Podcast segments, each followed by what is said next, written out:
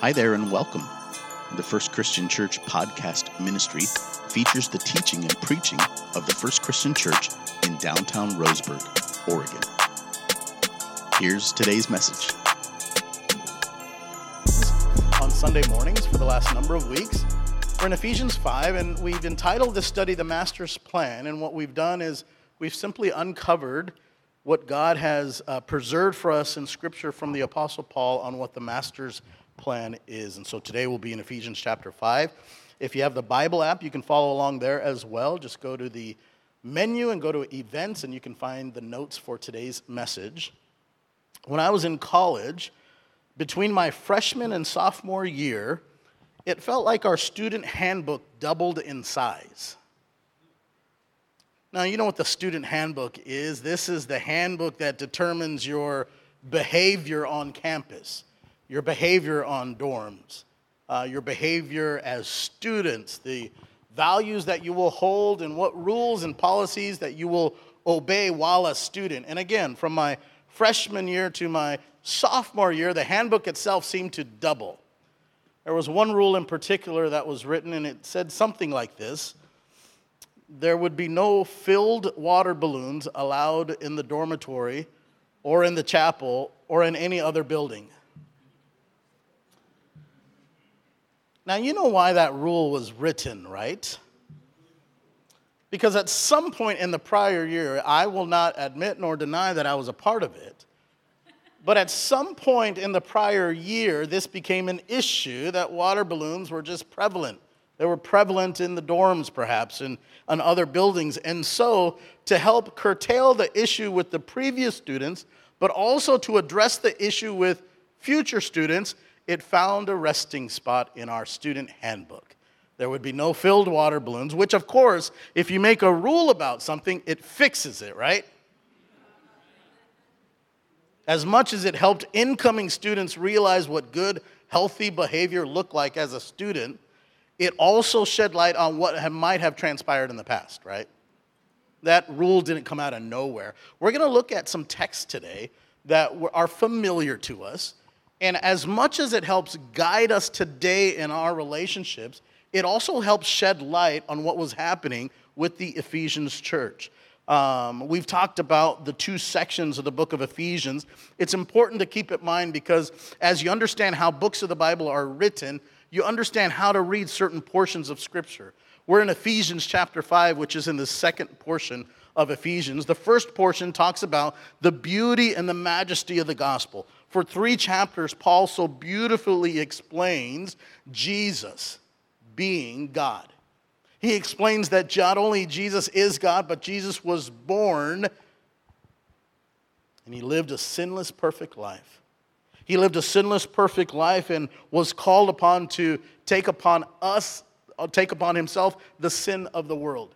He died and was buried and resurrected, and we serve today a risen Savior. So if this is your first time joining us online, perhaps, we believe in the Bible. We believe in God's preserved word, that it is preserved, that it is revealed to us. We also believe in Jesus Christ, our Savior. We believe that He is God. And for first three chapters, Paul does an amazing job declaring the beauty and the majesty of the gospel.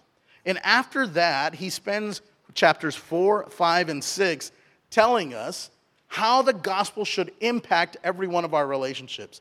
Today, he hits close to home because today we talk about family relationships and our families working, uh, or our relationships working with other people. Our premise through this whole uh, study has been this that if the gospel doesn't impact your relationships, you are living an incomplete version of the gospel. So, to begin, let us begin in Ephesians chapter 5 we're going to read about a dozen verses to start. Verse 21. Ephesians chapter 5, in verse 21. It should be there in your notes or if you're following along in your Bibles. Verse 21 says this Submit to one another out of reverence for Christ. Wives, submit yourselves to your own husbands as you do to the Lord. For the husband is the head of the wife, as Christ is the head of the church, his body, of which he is the Savior. Now, as the church submits to Christ, so also wives should submit to their husbands in everything. Husbands, love your wives, just as Christ loved the church and gave himself for her, to make her holy, cleansing her by the washing with water through the word, to present her to himself as a radiant church, without stain or wrinkle or any other blemish, but holy and blameless. In the same way, husbands ought to love their wives as their own bodies. He who loves his wife loves himself. Verse 29 After all, no one ever hated their own body, but they feed and care for their body, just as Christ does the church. For we are members of his body. For this reason, a man will leave his father and mother, be united to his wife, and the two will become one flesh. This is a profound mystery, but I'm talking about Christ and the church. Verse 33 However, each of you, however, each one of you also must love his wife as he loves himself, and the wife must respect her husband. Paul begins with this premise on this section of scripture with this premise. In a Christian home, spirit filled lives are marked by mutual submission. Look at verse 21 again. It says this submit to one another out of reverence for Christ. Submit to one another. In other words, spirit filled lives are marked by mutual submission. The reason this had to be called out in the early church in Ephesus is because this was not the norm. This is not what they were used to. This is not how they had relationships. This is not how they had uh, homes. We're talking about a culture that before Christ was worshiping the goddess Diana. We've talked about this a little bit. Diana is considered a, a virgin goddess and a protector of childbirth. She was on the coins as early as the first century BC, and, and, and they worshiped this goddess. The Ephesian people would submit themselves to all sorts of depravity uh, including uh, worship, uh, sexual worship, and child sacrifice. This was the norm. So I want you to think about a group of people where this was the norm, this was the prevalent form of worship in their society, in their culture, this goddess Diana, and now they've been saved, they've been redeemed by the blood of the Lamb. They are now followers of Jesus Christ, and yet they still have this history. They still have all of this that they're carrying from their previous life. So going to a worship gathering for them carried much different connotation in their old life. In their old life, a worship gathering going to the temple and, and, and worshiping Diana was much different than the worship gathering that we would be accustomed to here today. So, all of these different parts of their past start to come up as they start to figure out what it's like to worship God now. You know that verse in 2 Corinthians 5, we love to quote it. It says, uh, if, anyone if anyone is in, new, is in Christ, the, uh, he is a new creature, right? Old things are passed away. Behold, all things are new. We love to quote that scripture because it signifies for us the old nature and the new nature. The problem is we're still the same people. And as soon as we come to Christ, our, our, our, uh, the Spirit indwells us. We become new in that fashion. But how many of you recognize we still have the same habits? Right? We still have the same hurts. We still have the same wounds. We still have the same experiences. And so when we come to Christ, all things have become new. Paul is talking about the spirit that lives inside of us, but there's this war between the new spirit and the old spirit part of what the Ephesian church was battling was how do I reconcile my new spirit with my past? So, because of this reality, Paul is sure to call out that rather than submit yourselves to all sorts of depravity that you would in your old life, your new life in Christ calls you to live a life marked by mutual submission with your spouse. Verse 21 Ephesians chapter 5, verse 25, 1, I should say, is for husbands and wives. It's for everyone in the family of God that we are to mutually submit ourselves. When they came to Christ, they had to be introduced to a whole new way of life, new values, new relationships, new behaviors. And contextually speaking, what was important for these Ephesians is that they understood how to submit to, honor, and respect one another. Now, before we do a deep dive in Ephesians 5 and the beginning of Ephesians 6, there's two ways that you and I can approach this scripture. I was looking at Matthew 13 this morning and I was reading the parable that Jesus tells about the different kinds of soil. And he talks about that there's different kinds of soil. And when seeds get spread out, there's hard soil. Hard soil. The seeds can't penetrate the ground, they can't take root. There's a stony soil. These are where the soil might be good, but there's a lot of rock. So as soon as the root goes in, the stones prevent the roots from doing their work, and the plant doesn't do any good. There's thorny soil. So the plant might grow, but then the thorns choke out the plant that would bring life. And then there's good soil. When we read this kind of scripture, we have the opportunity to choose which kind of soil we are. We can read this defiantly and defensively and say, Paul, you don't know what you're talking about. Or you can read it with an open heart and say, Lord, what is the area of opportunity you want me to hear from you? So, let's begin with this premise. The Bible is God's word, right? Let me try that again. The Bible is God's word, right? I mean, we can't go any farther than that first part. You can talk, it's all right. So, we're going to read this passage of Scripture, we're going to unpack it, and we're going to see, we're going to ask God together collectively, what's the area of opportunity you want me to hear from you about? Is that fair? All right, Ephesians chapter 5, let's keep on going.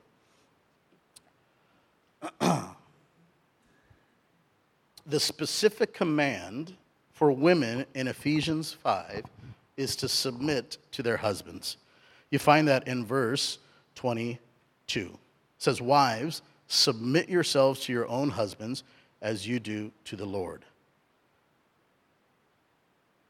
Now, this was the primary area of opportunity for these women in Paul's day. Uh, if you want some more context, I would read 1 Timothy chapter 1 and 1 Timothy chapter 2. Paul is writing to Timothy, who's a pastor, and uh, Timothy's job is to be the new pastor of this Ephesus church. And he's a young pastor, so Paul gives him his advice. Specifically, contextually speaking, the women in Ephesian church were lording over other people.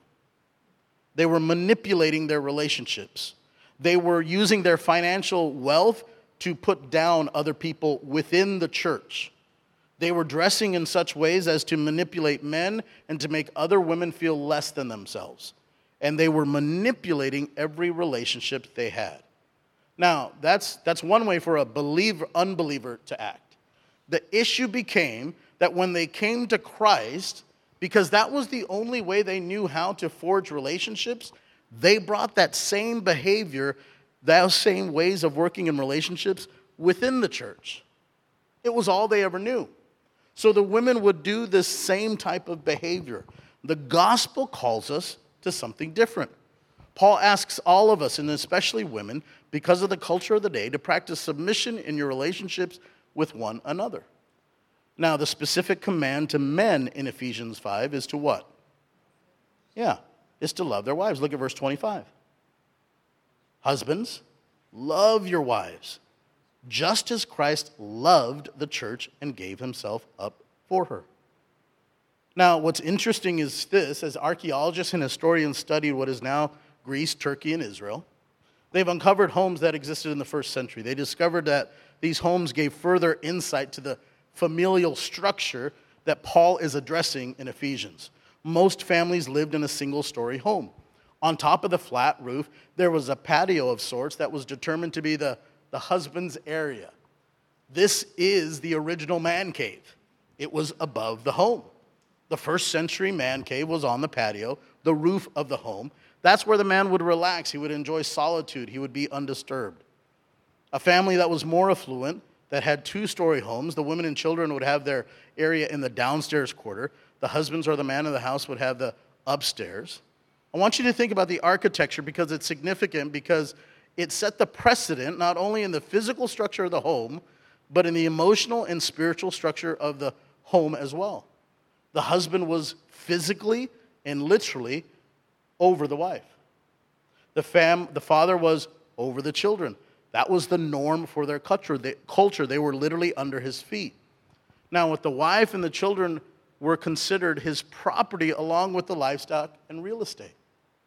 So when you think contextually about what the Ephesian man would go through when he uh, lived his life, when he became a follower of Jesus Christ, he had to now operate within this new context of being a follower of Jesus Christ, but this is all he ever knew. This is the only way he knew that his house was set up. This is the only way he knew how to operate within his home, that he was the head of everything, that he was above everything, physically, emotionally, every single way. And so it led to a culture where the husband was domineering, abusive, possessive, where the wife had no authority or identity on their own. I think we can all agree this was not God's intent. So, the primary opportunity for men in Ephesus was this you need to love your wives, you need to value them as equal partners in your relationship. You need to honor them, you need to hold them up. And here's the, here's the standard that Paul says the standard in verse 25 is this just as whom? Yeah, just as Christ. So when we talk about these expectations that Paul writes to, these are not callous expectations that he simply does without thought. The primary opportunity for men in Ephesus was to love their wives as Christ loved the church, not out of duty or obligation or out of law, but because of this deep rooted love that exists. A love that loves without changing. It's a self giving love that gives without demanding or expecting repayment.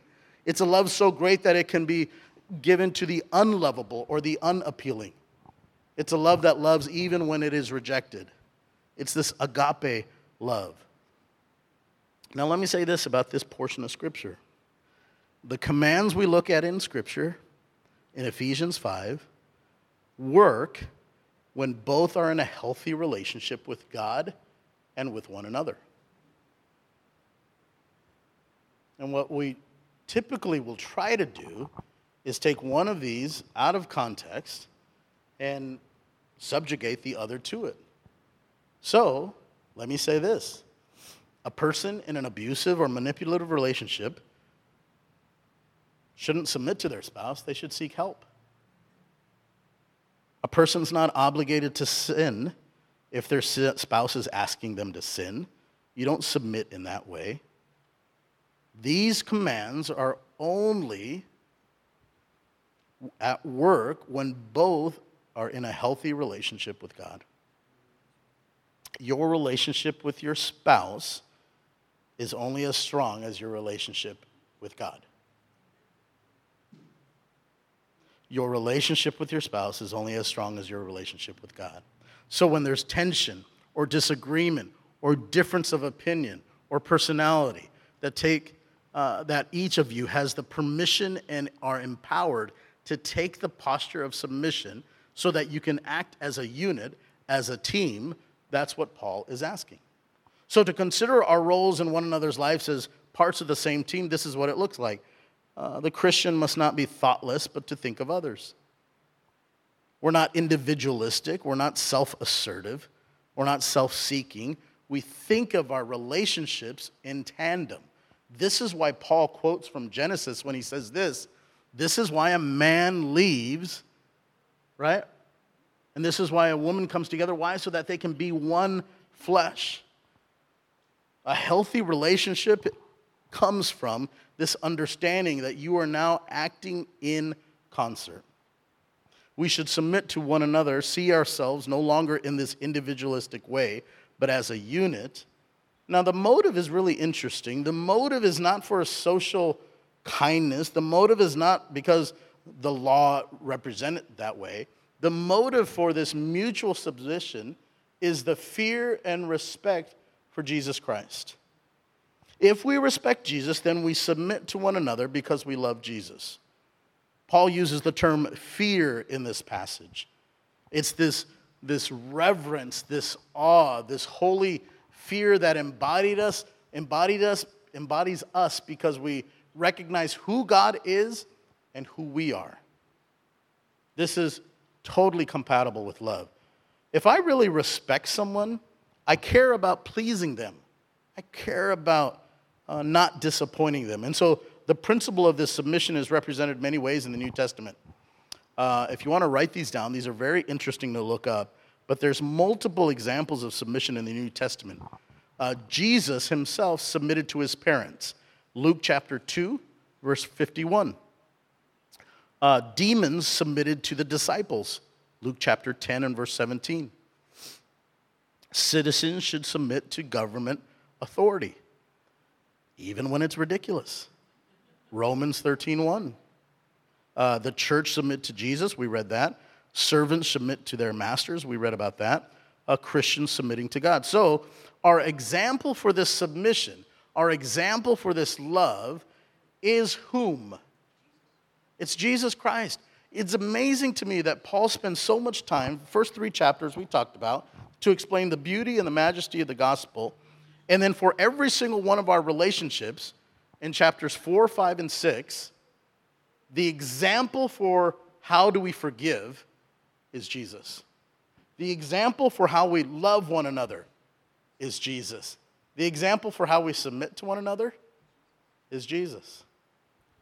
You remember in the Garden of Gethsemane, here's Jesus the night before the crucifixion. And in that moment, Jesus has a thought. And the thought is expressed in his prayer. And he says, Lord, if there's any way that this cup could pass by me, in other words, I know what is about to happen. Is there any other way that salvation could be bought? Is there any other way for redemption to happen? Is there any other way? And he says, But not my will, but thine. This is the prayer of submission. And so, our example when uh, we submit to one another is Jesus Christ. So, quick quiz Husbands, should you submit to your wives? There's a nervous nod all across the sanctuary. Because that command is given before verse 22, gentlemen. We're commanded to submit. Wives, are you asked to submit to your husbands? Another nod, nervous nod. So, what I want you to focus on is this these commands are beneficial if both of you are pursuing a wholehearted relationship with God. Because if you paint a picture of a wholehearted relationship with God, of a husband and wife pursuing God with all their heart, with all their might, they are committed in their finances to pursuing God. They're commu- committed in their parenting to pursue God. They're committed in, uh, in their hobbies and in the way they spend their discretionary income to pursue God. If both are on the same page on pursuing God, the submission does come easier. And oftentimes we look at submission as the first part of this recipe to what a gospel family looks like. And really, it's secondary to us submitting to God first. Does that make sense? And as a husband and wife pursue God first, the opportunity to submit to one another becomes a joy. It becomes a joy because we're fulfilling what God has for us. Spirit filled lives are marked by mutual submission. Now, a topic like this always comes with, yeah, but. And if you have a yeah, but, this is what I'm going to ask you to do. Keep it to yourself. No, just kidding. This is what I would ask you to do. I would talk to your spouse about it. I would pray about it. And then if you need a third party, uh, I would be honored. Pastor Darren would be honored. We have elders and women that would be honored to give you some insight to this. Because there's always these little uh, portions of our life where we need is this an area where I, I need someone else's counsel? Part of making a wise decision in your relationships is allowing other wise people to speak into it. So if there's a yeah, but that's in your head right now, jot it down, talk to your spouse, talk to myself. We'd be happy to unpack it for you. But the example for submission and love for one another is Jesus Christ he goes on to different kinds of relationships. And what he asks us to see is that our spirit filled life will be visible in all of our relationships. Parent child relationships. Let's go at uh, Ephesians chapter 6. Ephesians chapter 6 in verse 1. Every parent loves this verse. Children, obey your parents in the Lord, for this is right. Let's all go home. Right? Honor your father and mother, verse 2, which is the first commandment with a promise, so that it may go well with you and that you may enjoy long life on the earth. Fathers, do not exasperate. Some of your translations might say provoke your children. Instead, bring them up in the training and instruction of the Lord. Now, as we talk about parent child relationships, it's really interesting to note that every party is given a command. Now, for the children, the command is simple they are to obey. This means that children have the responsibility to obey, but parents have the responsibility to teach their children what obedience looks like. Um, you never have to teach a child how to disobey. It's fascinating. They pick that up real quick. We had the opportunity to foster uh, two boys for about four or five days. We didn't have to teach them how to disobey once. Because children just naturally know how to do that. But the responsibility for parents is this to teach them what obedience looks like. To teach them what obedience looks like. Um, it's essential that a parent teach the child obedience so that the child will grow up knowing how to obey God, even when he doesn't understand everything or, or uh, everything that's being presented. So, one of the reasons why it's so important for parents to teach their children how to obey is this they will not always understand why they need to obey you. It's important that they understand how to obey, though, because there will become opportunities in their life where God asks them to do something and they don't understand but the principle of, of obedience will be in them because of what you taught them as parents, and they will lean on that. So, children, their responsibility is, is to obey. Uh, parents, you are not to provoke your children. You're not to exasperate your children through an unkind, overcritical attitude that torments the child instead of training them. You are called to raise them up to bring them up in the training and instruction of the Lord. So everyone has a responsibility. Uh, look at employer and employee relationships, verse 5. It says this Slaves, obey your earthly masters with respect and fear, and with sincerity of heart, just as you would obey Christ. Obey them not only to win their favor when their eye is on you but as slaves of Christ, doing the will of God from your heart. Serve wholeheartedly, as if you were serving the Lord, not people, because you know that the Lord will reward each one for whatever good they do, whether they are slave or free. And masters, treat your slaves in the same way. Do not threaten them, since you know that he who is both their master and yours is in heaven, and there is no favoritism with him. Go back to verse 5. What's the first word, word in verse 5? slaves. This is interesting, right? We don't, um, it's polarizing when scripture talks about slaves and masters. So, really quick, let me just kind of walk you through how, how um, slaves and masters, why they're represented in scripture this way. Um, in first century Ephesus, you could become a slave many different ways. If you needed to learn a craft, and you wanted to become a craftsman, one of the ways you would do that in first century Ephesus is you would go to a master craftsman and you would say, I want you to be my teacher. I want to be your apprentice. So, in exchange for your education, in exchange for your wisdom, I'm going to submit to you for the next three years of my life. I'll be your slave. Sometimes it was voluntary slavery. They would enter into an apprenticeship, they would be slaves for a certain amount of time, and then they would be released from that when they fulfilled their obligation and they gain the training that was there. There's another scenario when, uh, when families went into debt and they could not pay off debt. They would enter into slavery to whoever held the debt for the period of time it took to work off the debt. And then there are the examples that you and I are thinking of when we normally think about slavery. Paul doesn't take special attention to condemn slavery itself in Ephesians 5 because he does that elsewhere in Scripture. But one of the reasons he doesn't do that is because the church of Ephesus was comprised of a lot of different kinds of people from different walks of life that had different elements of slavery. And what he was trying to get them to understand is this however, you entered into slavery, there's a position and a posture you need to have as followers of Jesus Christ. So he by no means approves slavery, but he talks about what it looks like to work within it. So, first of all, when talking about uh, employee and employer relationships, everyone should have a healthy work ethic, he says. Every employee should have a healthy work ethic.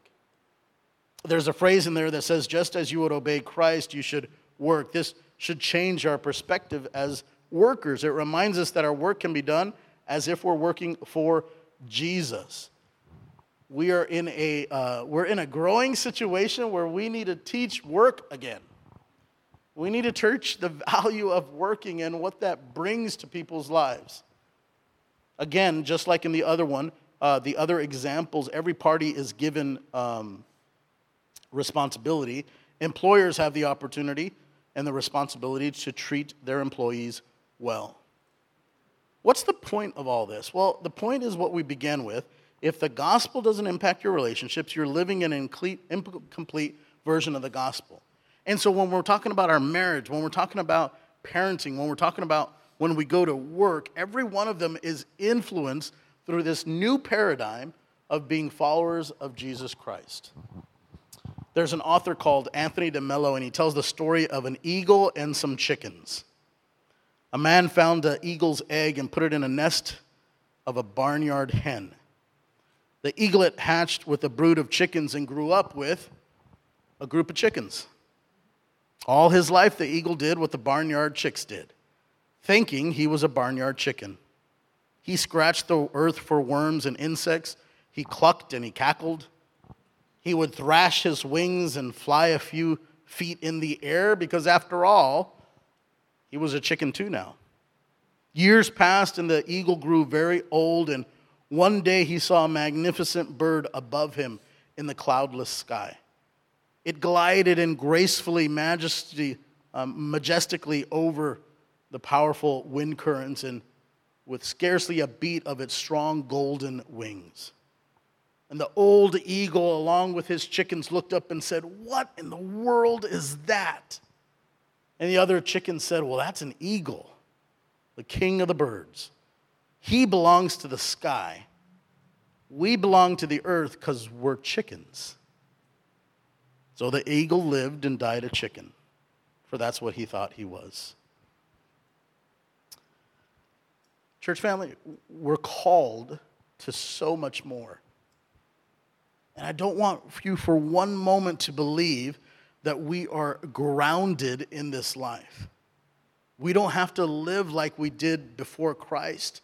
And some of us are looking into the sky and we see eagles that are flying and we say, My goodness, what? How does someone live a life like that?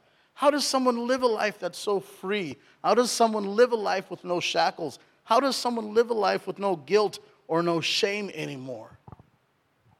And if you're not careful, you're going to convince yourself you're meant for the ground but we're not. We have been set free. I've been listening to a song this week that says this I am no longer a slave to fear. I'm a child of God. And I'm surrounded by the arms of the Father. Church, we have been liberated from our bondage. We're the sons and daughters. So now we get to leave and live and breathe in this newfound freedom. So when we read about these relationships and we talk about what does forgiveness look like? What does grace look like? What does submission look like? What does love look like in all these relationships? God is not trying to ground you in your relationships. He's providing you a way to live in full freedom. That is what this gospel is about. When we talk about the beauty and the majesty of the gospel, the beauty and the majesty of the gospel is this it unchains you and allows you to live in freedom, free from pain, free from the guilt and the shame that comes with our sin. And we get to live in this newfound freedom. That's what the gospel is about. I want to pray for you. Would you bow your heads as we pray together? Heavenly Father, as we consider this scripture, far more applicable than normal, far more nuts and bolts, if you will, Lord. I pray then rather than be defensive, rather than be defiant, rather than say, well, that's just an old piece of scripture and I'm not going to take this one to heart. Father, I pray that we would look at what is the greatest area of opportunity you would like us to embrace from this scripture. What's the area of opportunity? Is it in our marriage relationship?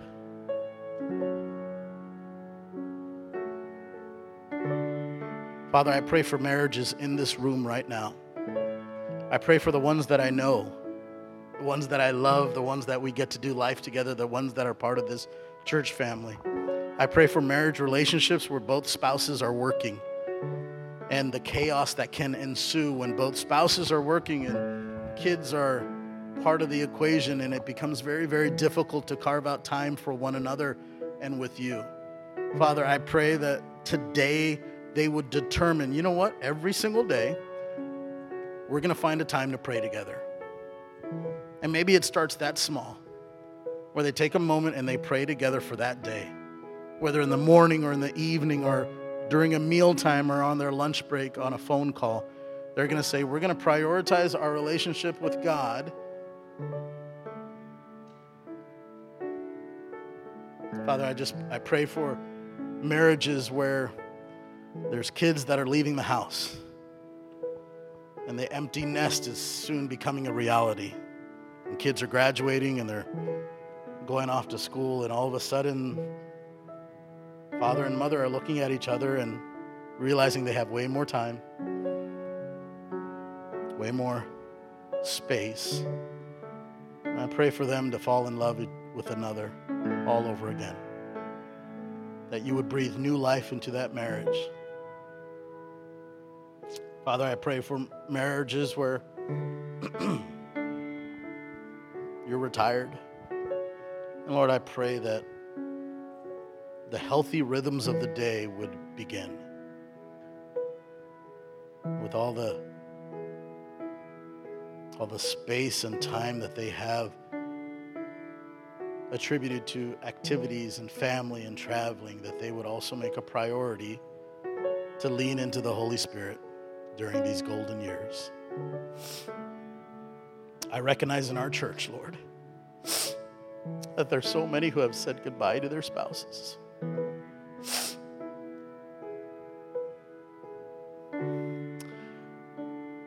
And Father, I would just like to breathe a word of thanksgiving for those marriages that set such a great example for us on what faithfulness and love mercy looks like to one another. Pray you'd bless those, Father, who have had to say goodbye to loved ones over the years.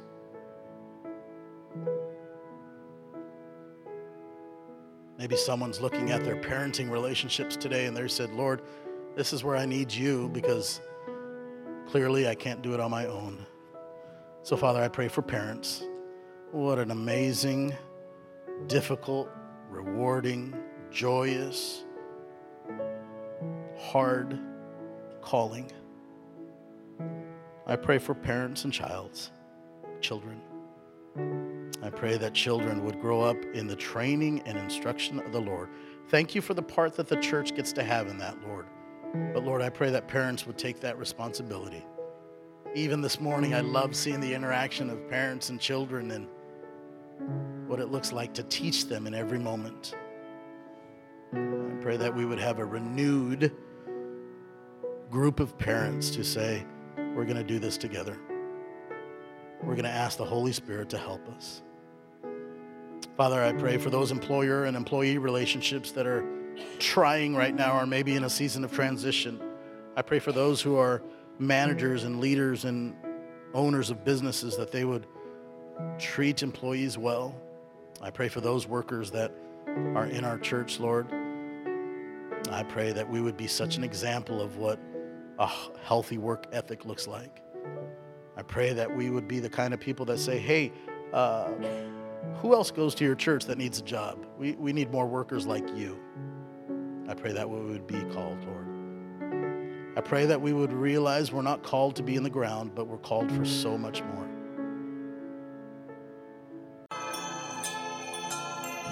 Thank you so much for listening to this week's message.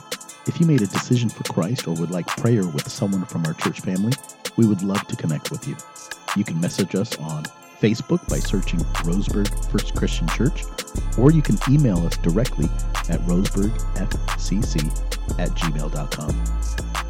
In addition, if you're listening to this message on Apple or Spotify, we invite you to like, subscribe, rate, and review this podcast and share it on social media so others can be blessed as well. God bless you and have a beautiful day.